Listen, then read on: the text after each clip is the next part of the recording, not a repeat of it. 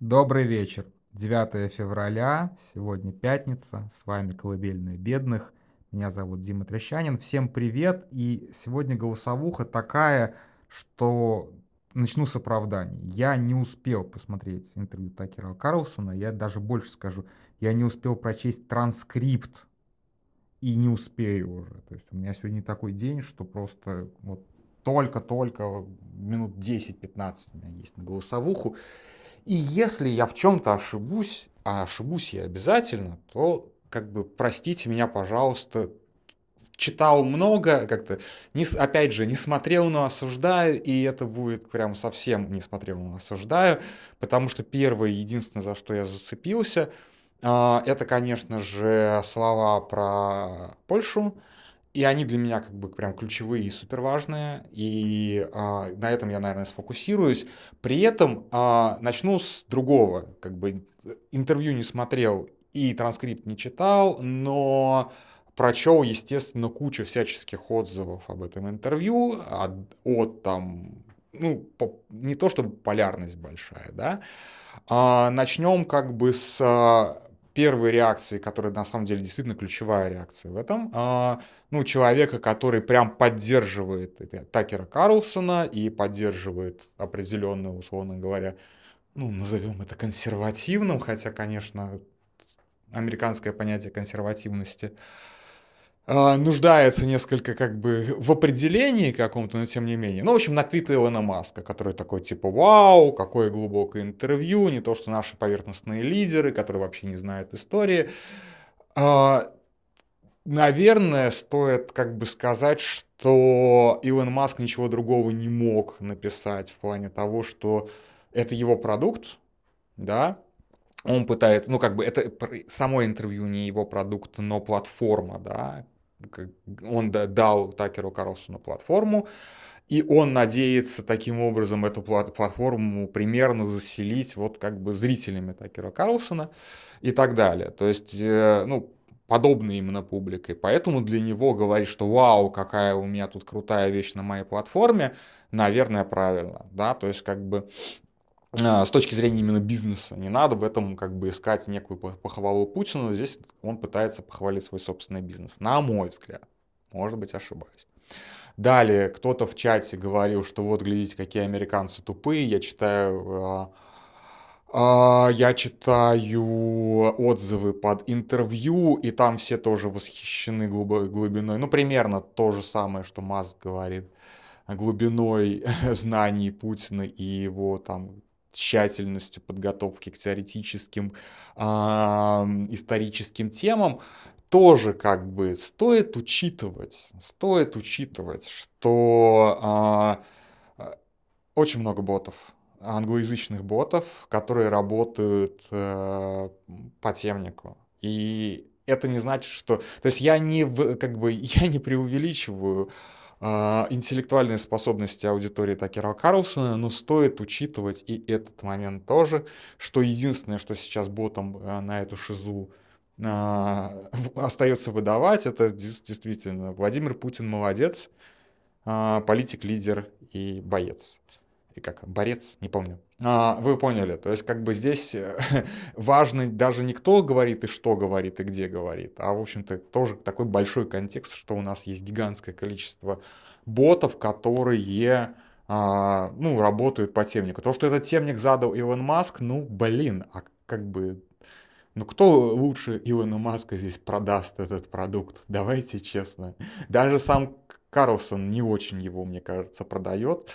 Вот, поэтому здесь тоже делать э, вывод, что аудитория восхищений заходится от восторга, не знаю. Может быть, заходится, я не знаю. Но стоит учитывать и вот момент ботов, э, ботов тоже.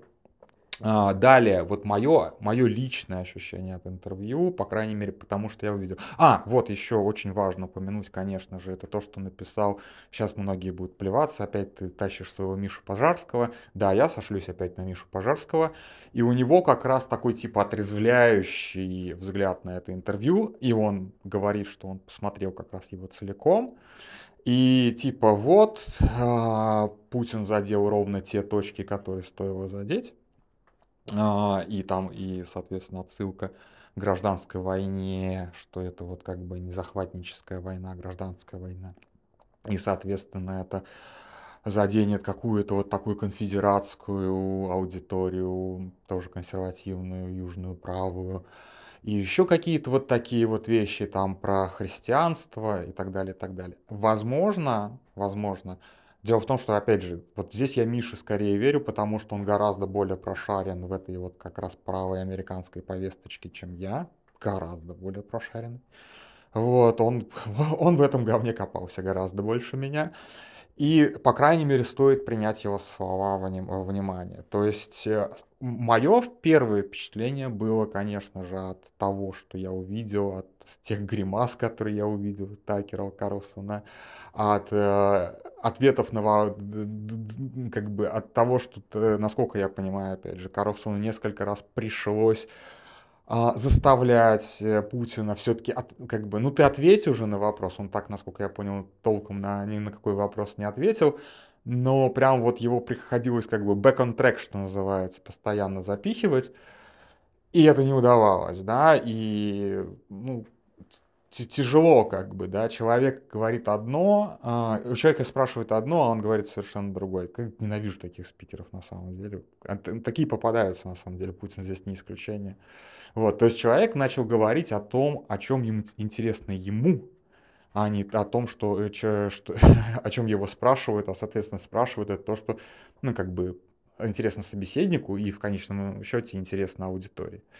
И тут вот как раз я, наверное, не соглашусь с э, Пожарским в целом. То есть, безусловно, два консервативных человека поговорили друг с другом. Безусловно, у каждого из этих консервативных людей абсолютно своя повестка. А, и они где-то вот, вот чуть-чуть они совпали, чуть-чуть они совпали. Но я как раз и чего я опасался очень сильно, и на самом деле на что рассчитывал, то есть я думал, что так будет, что э, совпадение будет, если не абсолютным, если не абсолютным, то там пересечение их, э, как опять же говорят э, американцы, delusional миров, а, то есть вот как бы оторванных от реальности миров, оно будет гораздо более полным. Гораздо более, потому что как бы... Я на самом деле, тут, наверное, стоит даже и извиниться даже и перед Мишей Световым, я все-таки недооценил, опять же, вот поверхностно, потому что я видел а, профессионализм э, Карлсона. Он все-таки не совсем уж работал подставкой под микрофон. Если его сравнивать с Оливером Стоуном, которому просто нассали в уши на четырехсерийный фильм «Небо и земля». То есть Оливер Стоун оказался гораздо больше лохом. Опять же, вот поверхностно сейчас сужу. Может быть, я не прав, но как бы, да, если сравнивать с Оливера Стоуна и Такера Карлсона, Оливер Стоун лох лошара. Просто полный. То есть вот здесь вот как бы, вот здесь мне как бы не стыдно признать свою неправоту. Когда я сравнивал двух этих персонажей, нет, как бы э, несравнимо, вообще несравнимо. То есть как бы с, с, со Стоуном Путину было гораздо легче продать хуйту. Вот. При том, что как, как бы предполагалось, как бы предполагалось, что Такер Карлсон приш, приехал верить Путину на слово и обо всем. А что, собственно, мне кажется, произошло? Я думаю, что, опять же, такая домысел, конспирология, как хотите. Я думаю, что а, Путина достаточно сильно как бы пробрифили перед приездом, что надо сделать, чтобы как бы диалог пошел а, в нужную сторону. То есть вот что от тебя хочет услышать этот человек, а, что от тебя а, что от тебя нужно сейчас, чтобы попасть в аудиторию этого человека. А, Путин все это выслушал, а потом полез за письмами Богдану Хмельницкому. То есть вместо того, чтобы послушать умных людей, он решил, что нет, моя правда, правду, которую хочу сказать я, гораздо важнее и гораздо ценнее манипулирования какой-то там американской консервативной аудитории, которая действительно как бы действительно может а, повлиять положительно на, как бы, на, на, на ту ситуацию, в которую он сам себя загнал. Вместо этого, то есть он, грубо говоря, он, он, он пробежал мимо широко распахнутой калитки, просто с разбегу, и въебался в стену. Вот так я вижу эту ситуацию.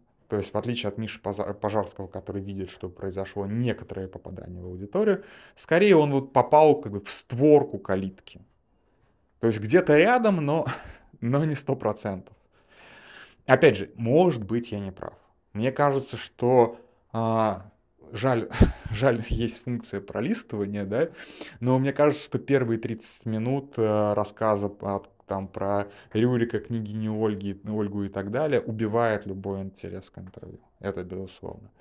Сразу же перескочу в конец, мимо того пункта, про который, собственно, я хотел рассказать, а, про Красикова и про, а, про Гершковича. А, мне кажется, то есть, как бы, опять же, чего я опасался больше всего, но этого, очевидно, не случилось, это было понятно уже там, и вчера, наверное, позавчера, что э, Такеру Карлсону подарят Гершковича. И это был бы очень широкий жест. Может быть, там Гершкович, а может быть Уиллана, по Уиллана. А, то есть у Путина реально есть заложники. И чтобы приобрести, чтобы приобрести, а, скажем так, а, союзников, он вполне мог бы реально их отдать. Вот, как бы ко мне приехал человек, первый человек, который со мной действительно хочет вести диалог, и я отдаю ему. Что ему этот Гершкович? Вообще ничего, да, как бы... Э, но жадность, жадность свою сыграла. То есть нет, не отдал он Гершковича. Но это как бы, вы, вы может, подумаете, что это некоторый какой-то фантастический поворот событий, что какому-то журналисту отдают человека, который осужден нет, он же еще не осужден, ну неважно, содержится в российской тюрьме. Нифига в этом фантастического нет, такое происходило. Вот. Э, примерно это, мне кажется, примерно такую роль, точнее вот такие подарки, если я не ошибаюсь, а, Путин делал вот этому своему куму, забыл опять, как его зовут, как зовут кума Путина. Ну, вы поняли, да? Вот этот вот товарищ, которого потом самого обменяли на а, то самое на защитников Азов стали. Вы поняли, да? Вот как его? Неважно совершенно. Вот, то есть, в принципе, как бы, ну вот, пожалуйста, такие подарки Путин, в общем-то, делал, и не только Путин. Вот мне кажется, может быть, я сейчас сам себе это, конечно, придумал, но кажется, что-то примерно такое было. Вот. В любом случае, такая, такой подарок не выглядит фантастично. То есть это вот как бы, это такая, то, что называется дипломатия, которая делается не, не через первых лиц. То есть приезжает какая-то культурная величина и добивается освобождения. По-моему, в Северной Корее тоже так было. Ну, то есть, в принципе, как бы это мог бы быть какой-то такой достаточно сильный ход.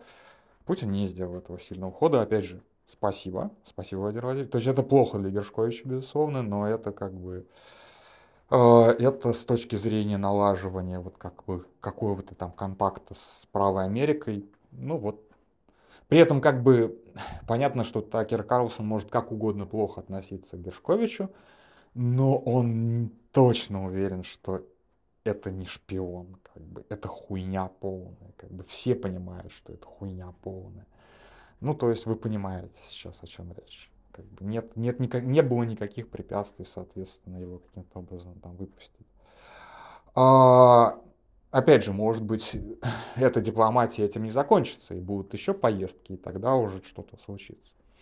Ну вот ключевое, что я прям выхватил, и что мне показалось прям дико важным, это, конечно же, рассуждение про Данцигский коридор и про, соответственно, про то, что вот Польша а, из-за своей неуступчивости и нач... из-за неуступчивости Польши и началась а, Вторая мировая война.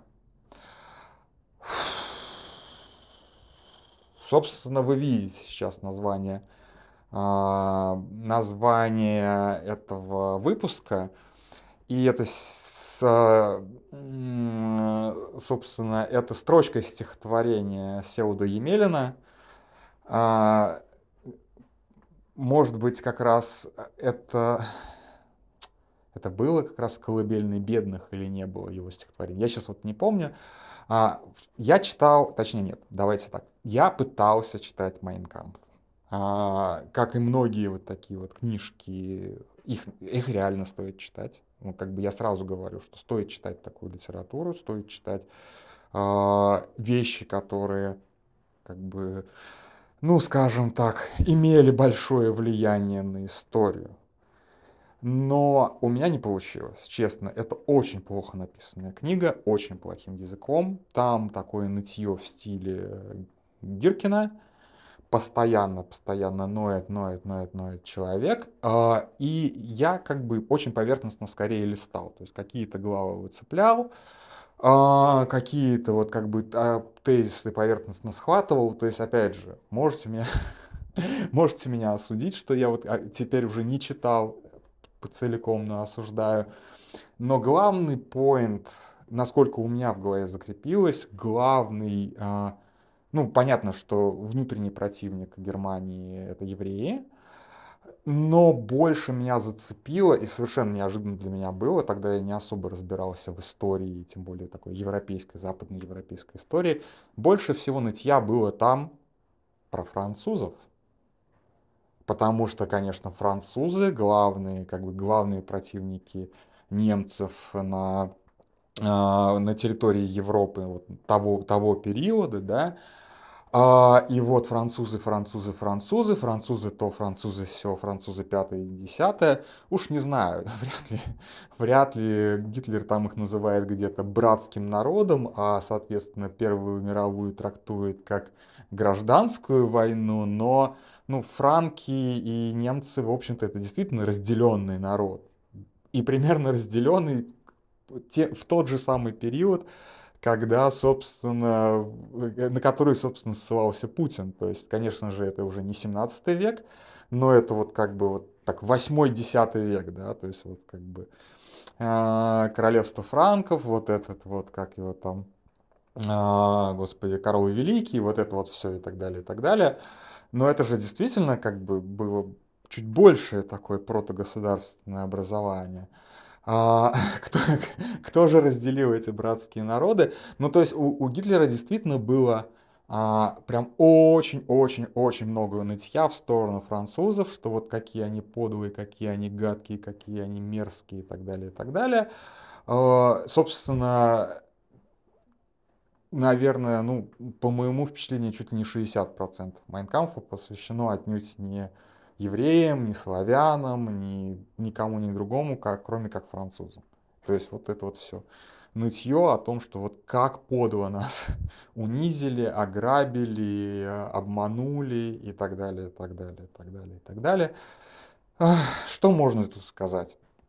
А, дело в том, что опять же, не хочу сейчас, э, как Путин, читать э, историческую лекцию о том, э, каким был межвоенный и предвоенный период, и, собственно, первые, как бы, первые два года Второй мировой, но тут очень важный момент, на самом деле реально важный момент, что, конечно же, внутри Германии геббельская пропаганда выставляла Германию и как а, мирную страну, которая всего лишь добивается своих требований, а, а, справедливых требований, и как страну, которая предлагает мир.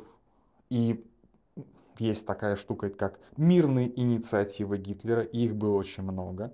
И все западные демократии а, отвергали эти. И тогда уже как бы, ну, значит, сначала, условно говоря, Гитлер выдвигал какую-нибудь мирную инициативу, а потом а, поступал ровно э, как бы вопреки ей. То есть как бы типа, давайте уменьшим нашу армию. Как бы никто не откликался, он втрое увеличил армию. Что-то вроде этого. Да, и он постоянно, естественно, пред, пред, как бы, а в его риторике была действительно вот эта история там типа с разделенным народом, да, русский самый большой разделенный народ, что типа вот после Первой мировой войны 24 миллиона немцев осталось, ну, около того, вы понимаете, это даже цифры сходятся. Около 24 миллионов немцев осталось за пределами а, э, Рейха. Надо что-то с этим делать. Это большая проблема. Немцев унижают. Вот это вот все. Немецких людей обижают. Им нужна защита. А, справедливые требования к странам соседям. Нужно что-то делать, чтобы немцев перестали обижать. Тут опять же надо понимать контекст. А, межвоенной эпохи, что тогда действительно не было каких-то там в этом регионе все государства были как такие вот хищники, которые готовы вцепиться в глотку друг друга. То есть здесь вот не надо никаких иллюзий. То есть здесь действительно как бы были основания жаловаться, условно говоря. Не такие большие, какие Гитлер выдвигал, но тем не менее. Ну, естественно, действительно были претензии к Польше, справедливые, как бы, опять, опять же а, с, с, с, с точки зрения Гитлера. И мы, мы помним, чем закончились справедливые претензии к Чехословакии. Да? То есть, собственно, а, западный мир пошел на вот этот вот Мюнхенский сговор, на Мюнхенскую сделку, э, выполнил справедливые требования Гитлера. А, собственно, от Чехословакии, как мы, мы знаем, через полгода ничего не осталось. Остался только протекторат Богемия и Моравия. А, под полным контролем а, Рейха. Ну, то есть, как бы, не надо здесь, как бы, ничего, ничего додумывать. Если бы Польша уступила справедливым требованиям Гитлера, это только отсрочило бы войну и усилило Германию. Поэтому, и естественно, именно главный тезис немецкой пропаганды, э, геббельской пропаганды был, что действительно это Польша начала Вторую мировую войну. Не Германия, а именно Польша начала Вторую мировую войну. А, и вы знаете, эта точка зрения неплохо продавалась в Америке достаточно долго. Там было, безусловно, про, а, про нацистское лобби, достаточно сильное, достаточно влиятельное, достаточно шумное. И именно для того, чтобы пресечь его работу, и был придуман вот этот закон об иностранных агентах, на который, опять же, сейчас ссылается Путин, как на образец. Вот оно и было. А, этот закон и был принят для того, чтобы пресечь а, деятельность а, лоббистов Гитлера и распространителей вот этой вот, этой вот хуйни по поводу того, что Германия ни на кого не нападала. Это все Польша. И в Твиттере мне кто-то скинул, опять же, а, ссылку на речь Путина, где он говорил вот 4 года назад, тоже про начало а, Второй мировой войны, но там было другое. Там еще не было вот этой вот откровенной нацистской пропаганды. А теперь она есть. То есть за 4 года Путин эволюционировал в а, сторону прямых цитат Агита Геббельса, в интервью для, не для внутренней даже аудитории, а для международной аудитории. И вот этого никто не, почему-то не отсек. Я не видел особо ни в обзорах, ни в западных СМИ. А мне кажется, это очень важно. Потому что если Путин цитирует Геббельса, а, если раньше мы там сравнение Путина и Гитлера считали, ну, преувеличением, то теперь он прямо ставит на себя на место этого человека и говорит, ну да, он был прав, все правильно он делал, а вот подлые поляки тогда не хотели отдавать Данцик и доступ к Данцигу, поэтому их как бы поэтому, и из-за их неуступчивости началась Вторая мировая война. Вот это вот как бы достаточно важный для меня момент. А, большое спасибо Такеру Карлсону, что он поговорил с этим Шизом, и что этот Шиз достаточно разоткровенничался, чтобы выдать такое. Вот это, наверное, прям большое спасибо Такеру Карлсону за то, что он предоставил этому человеку ощущение комфорта. Вот тоже очень важно, если бы человек как бы приехал с ним спорить и задавал острые вопросы, Путин бы не расслабился настолько. А он расслабился, и его понесло. На этом все. Спокойной ночи.